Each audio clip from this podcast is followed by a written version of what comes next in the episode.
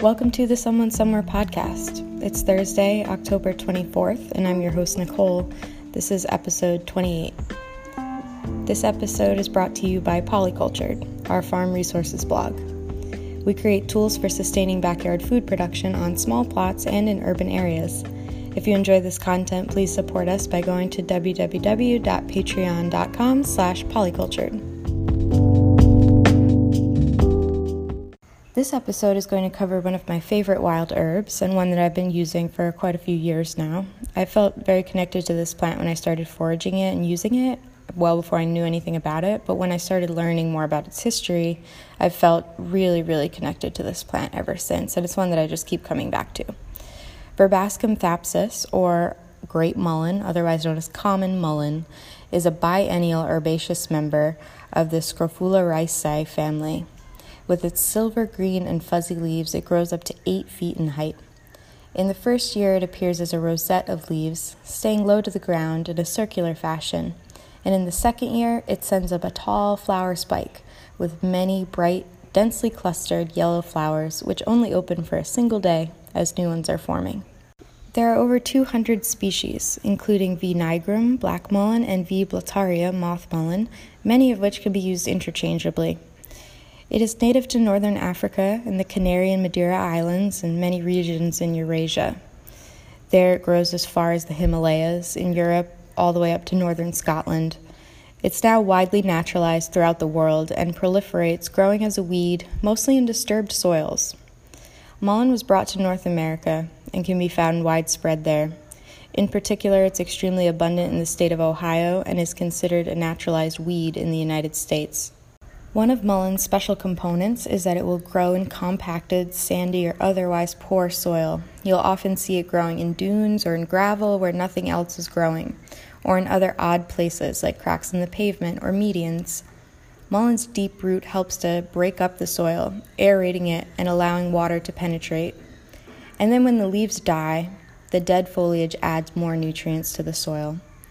Through this cycle, it improves soil, goes through its three year life cycle and moves on, while it gives a chance for more diverse and native species to come and take over in its place. In this way, mullein can be part of a remediation plan, a plant that is actively helping to develop an area that is disturbed or untenable, eventually bringing biodiversity and cycling nutrients in the soil. I'm going to start off with a simple plant description. When mullein sprouts, the first two leaves are paired and just a little bit hairy. Later on, as leaves grow in, they grow in an alternating pattern. They're woolly to the touch, densely covered on both sides with soft hairs, and attached by way of flattened, hairy leaf stalks. Mullein forms a rosette of basal leaves during its first year of growth. A basal leaf is one that grows from the lowest part of the stem. Plants must reach a critical size before flowering, which normally occurs during the second year but may be delayed until the third or rarely even the fourth year of growth. Each rosette produces a solitary, erect, 2 to 8 foot tall flowering stem. Common mullein blooms from June through September. The top of the flowering stem is densely packed with five lobed, saucer shaped, bright yellow flowers. Fruits are contained in round capsules about a quarter inch in diameter. Each capsule splits when mature into two cells that are filled with dark brown seeds and the surface of each seed is marked with wavy ridges. An individual plant can produce 100,000 to 180,000 seeds.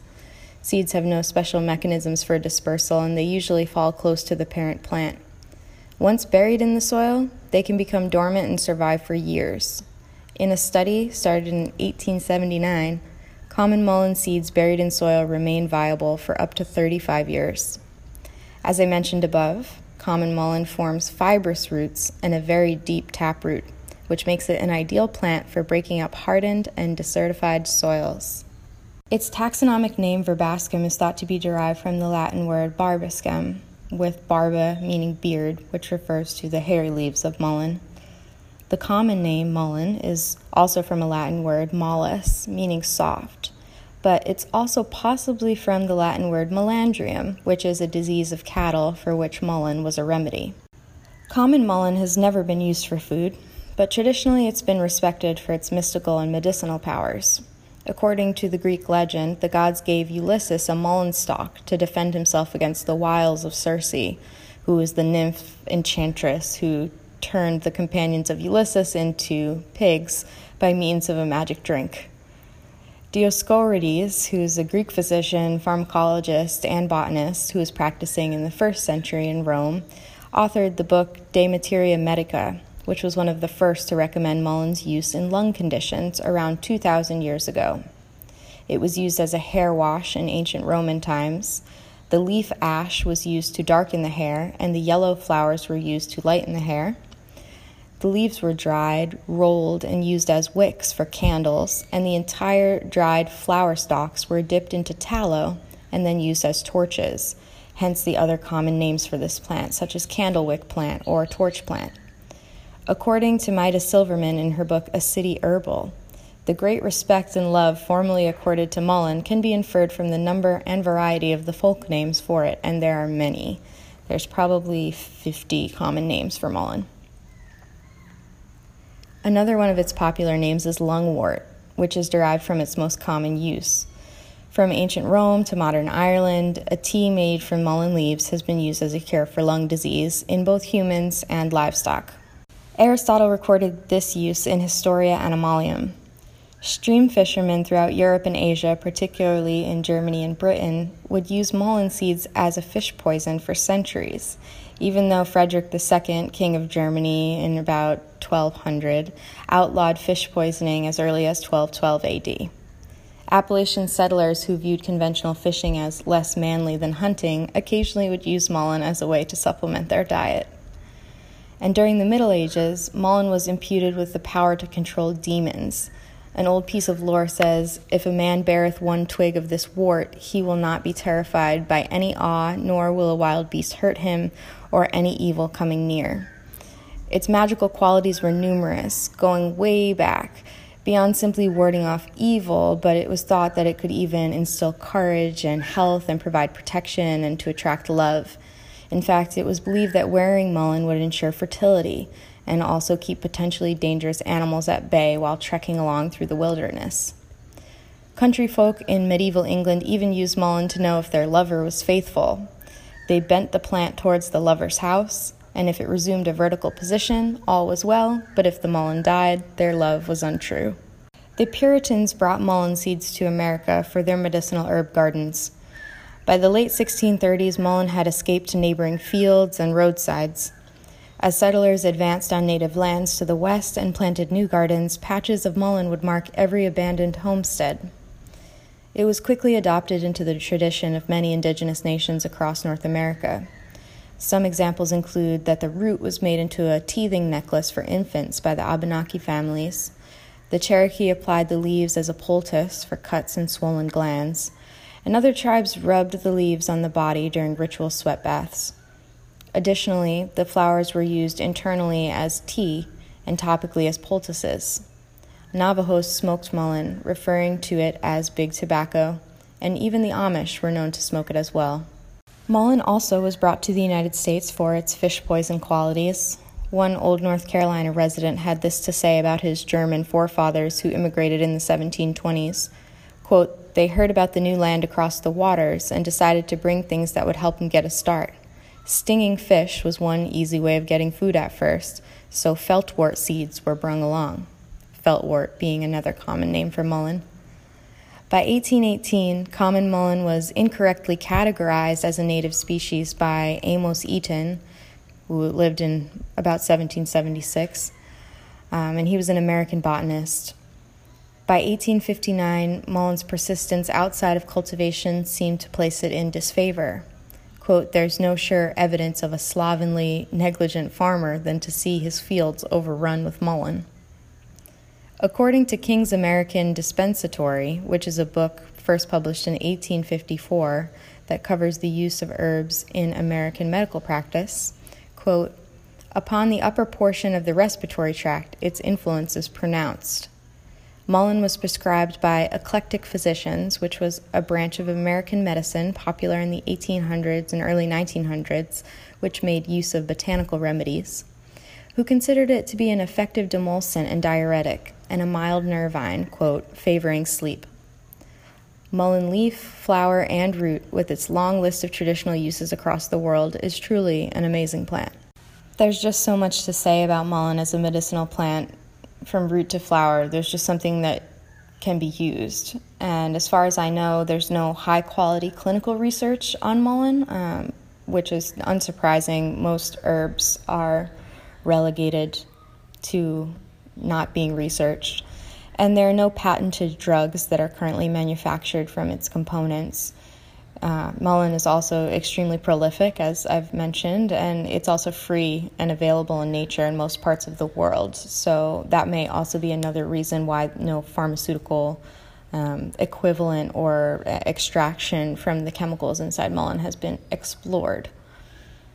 Now, there's uses for mullein that are medicinal, and there are uses for mullein that are like goods or things that you can use um, that aren't directly medicine. So I'll, I'll talk about both of those uses now. Its main herbal qualities are anti inflammatory, softening, and contracting, which makes it a good expectorant. The whole plant seems to have slightly sedative and narcotic properties. For instance, it will put you to sleep after smoking it. Some people report that they sleep better after smoking mullein.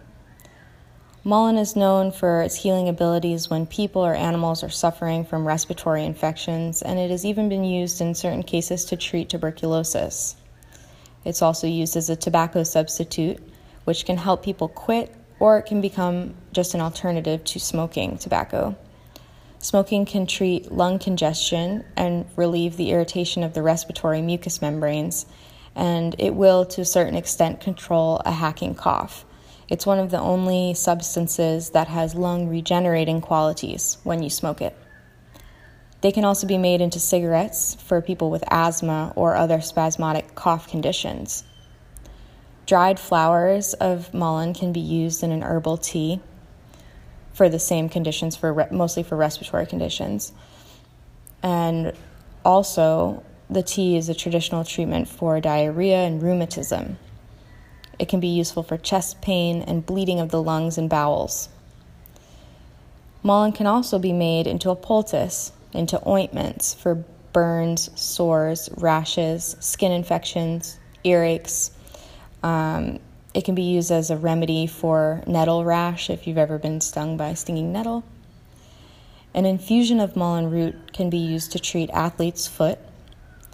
And an oil that is produced from crushing mullein flowers in olive oil in a corked bottle and then exposed for a prolonged period to the sun or kept near fire for several days uh, is one of the local applications in country districts in Germany for mucous membrane inflammation and for frostbites and bruises. Mullein flower oil has been used against colic, frostbite, eczema, and earaches, and it works as an external treatment for boils, warts, hemorrhoids, and more. So there's kind of two main modes of medicine here. It seems like mullein traditionally has been used to treat lung issues, and then also it has some skin or um, topical medicinal use um, when when it is extracted. Now I'm going to talk about the goods that are made from mullein, and there are many. The down on the leaves and stem make excellent tinder when quite dry, readily igniting on the slightest spark. And before the introduction of cotton, Rolled mullein leaf was used for lamp wicks, hence another one of the old names, the candlewick plant. The dry flowering stalk can simply be lit and carried as a torch for a light source, but it works even better if you dip it in tallow, basically making a giant candlestick. Mullein oil is a valuable antibacterial, as I've said before. The fresh flowers steeped in 21 days of olive oil can make an admirable bactericide um, and not just for humans, but also for agriculture. Uh, the botanist John Gerard tells us that figs do not putrefy at all when they are wrapped in the leaves of mullein. So it was actually like a, an agricultural good that was used to transport figs and keep them from rotting. Another use, as mentioned when I kind of talked about Rome, is the hair dye. Um, they would soak the flowers in water and uh, would kind of create this yellow, this bright yellow water. And they would use that to dye the hair of Roman ladies into kind of a lighter tone. Um, it would require an extremely immense amount of flowers. The flowers are really small, and I imagine it would take a long time to get to that point. Um, there was also a dye that was made from mullein for textiles or for other things. And this is when mullein was treated with sulfuric acid. It actually produces a very reliable green dye. Um, and as I also mentioned, ashes from the plant, you can burn mullein and then make um, kind of a hair soap out of the ashes mixed with water, kind of like a hair mask that people would do today. And we also talked about the seeds as a fishing aid. Um, they the seeds themselves actually contain rotenone and coumarin, which are sedatives, and so when they're eaten by fish, they can make the fish inactive. So the fish start swimming slower, slow enough to be hand caught. And so the point was that it was used to help capture fish by hand, or when you didn't have a pole, maybe when you only had very basic nets.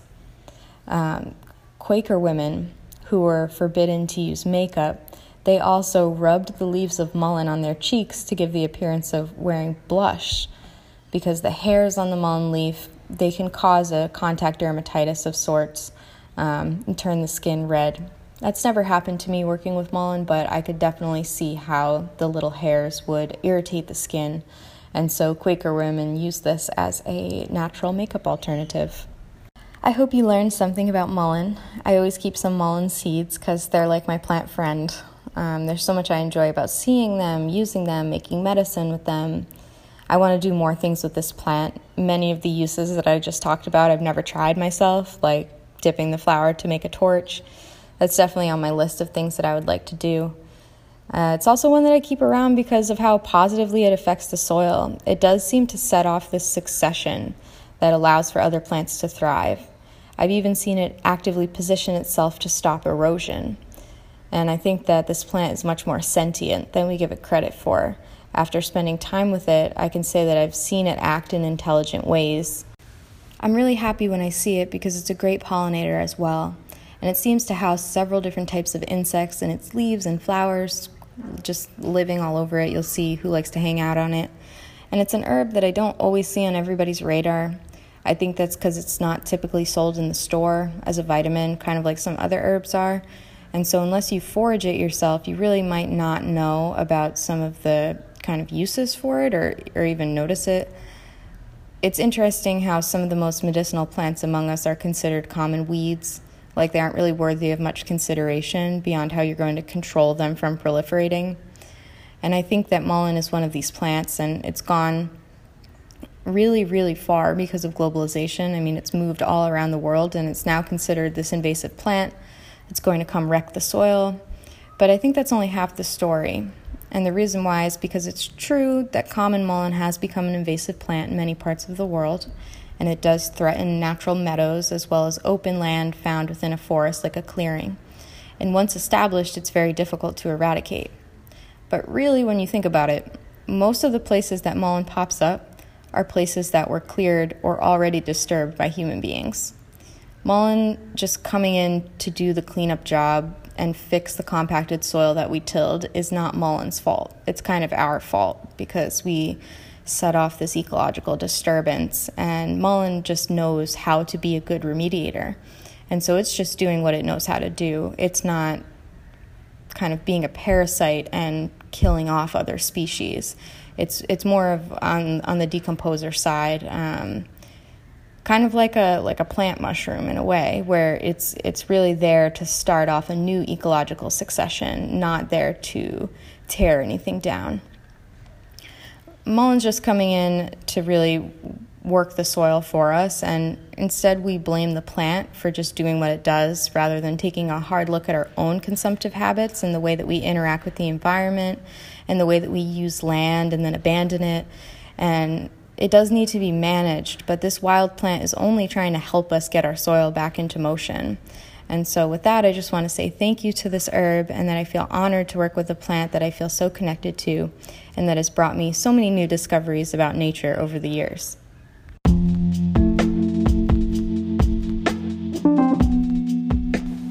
Thanks for listening to this herb profile on mullein. If you like the show, please like, subscribe, and comment to let me know how I'm doing. I would really appreciate that. This episode is brought to you by Polycultured, our farm resources blog. We're bringing you info on backyard food production and sustainable living on small plots and in urban areas. If you enjoy this content, please support us by going to www.patreon.com slash polycultured. This concludes episode 28 of the Someone Somewhere podcast. Good night.